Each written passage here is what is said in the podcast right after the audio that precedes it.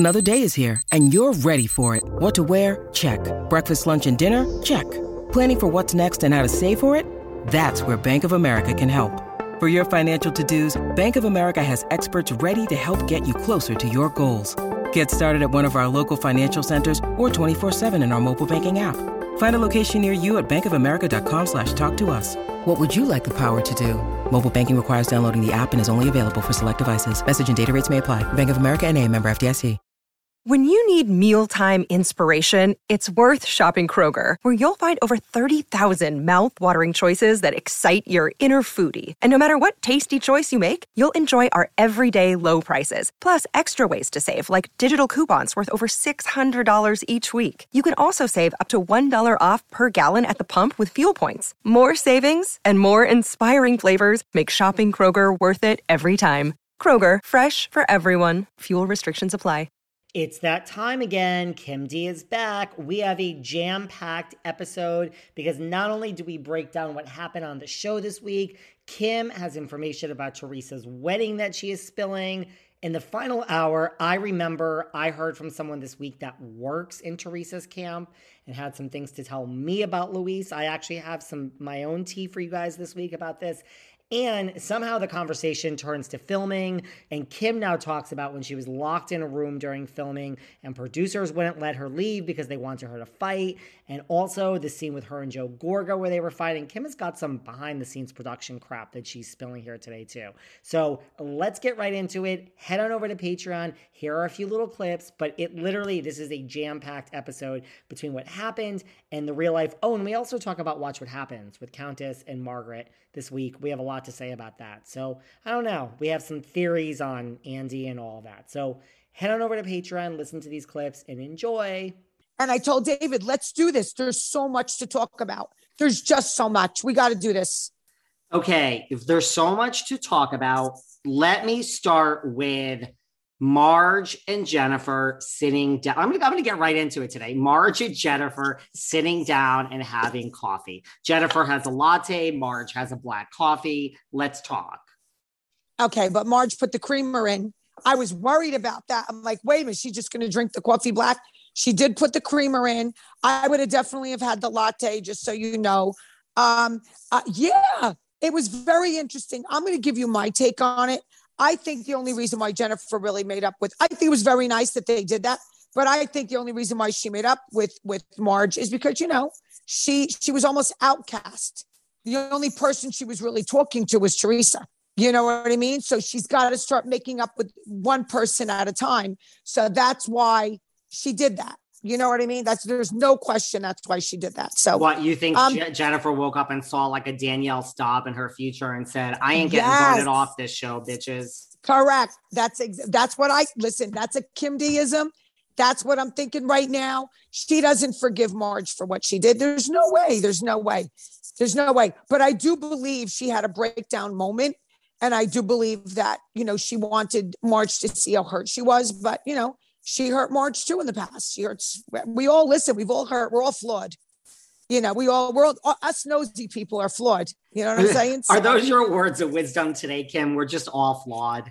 I think Jennifer, I feel sorry for her, but I think this whole crying over like, do I leave? Do I stay? That's where I call bullshit, honey. And this is why it's bullshit. She ain't leaving nobody. No way. And that's why I feel bullshit too. Right. And that's kind of why I feel sorry for her. Like, I really feel, I don't think she really wants to leave, Bill, but I feel when you feel there's no option to leave, and then that's got to feel awful to any women or man out there that's listening. Like, when you feel trapped in a marriage, to me, that has to be awful. And I really feel like, listen, let's go to what's coming out now. Have you seen the press with Luis? Page 6? They're dropping like flies. This is how it started with Teresa and Joe. One thing after another. Oh, we didn't do that. Oh, we didn't do that. Oh, we're not guilty of this. Oh, and then all of a sudden, it's like a freaking machine gun. They just kept coming out. And now everyone, because they said this all happened right when he got engaged, when they saw him on TV, what you sent to me, David, about security, that they're going to have security at your reunion. Did you last night's episode when Teresa stormed Margaret? Like Margaret stands toe to toe with her, but that's Teresa. That brings me back to when the four of the girls, Danielle Staub, Teresa, Melissa, and Marge came to my fashion show, and she was trying to get all in my face. I was sitting down, and then I stood up face to face with her, called her trash, but she kept looking to go for that glass. She had a drink, and it was in the glass. There was no question she was going to throw it at me, and that's when I flipped the chair. I'm like, I don't freaking need this. I don't need to take this shit from this stupid bitch. And I called them all dirty bitches and kicked them out of my show. I don't need it. Like, get out. And I got to tell your viewers that when we went to leave the room, the Bravo people, Simon people, were blocking the door. They didn't want to let me out. They wanted it to continue.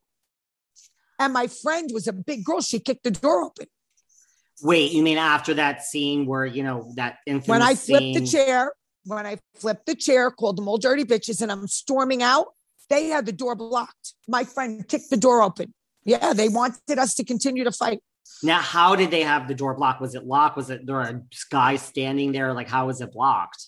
And Teresa's an animal. She cannot control herself, everyone. She cannot control herself. If I would have let her, she would have thrown the glass, okay? No one's going to throw a glass at me. And even when I was on the stage the last time when I did Clink Clink, I said, listen, because Andy kept looking at me. I'm looking at him like, this Kim D. is not going to tolerate this behavior. She gets out of her mind. Look at the way she threw Andy, like a rag doll, trying to get at Danielle. You think the security is 100% for Teresa? The wait is over. That's right. Season 5 of The Kardashians is here. Just when you thought life couldn't get any faster, they're punching it into overdrive. Kris, Kourtney, Kim, Khloe, Kendall, and Kylie are back and continue to defy expectations in all their endeavors. So get ready to go behind the glitz and glamour of the most iconic family on television. The all-new season of The Kardashians premieres May 23rd, streaming on Hulu. This summer, the world must answer one question. Why has no one made a popsicle that gets you high yet? That's right, it's summer, and it's time for you to get your hands on America's new favorite product, Danksicles. 20 milligrams of THC in 2 great flavors, the latest and greatest innovation from Indicloud.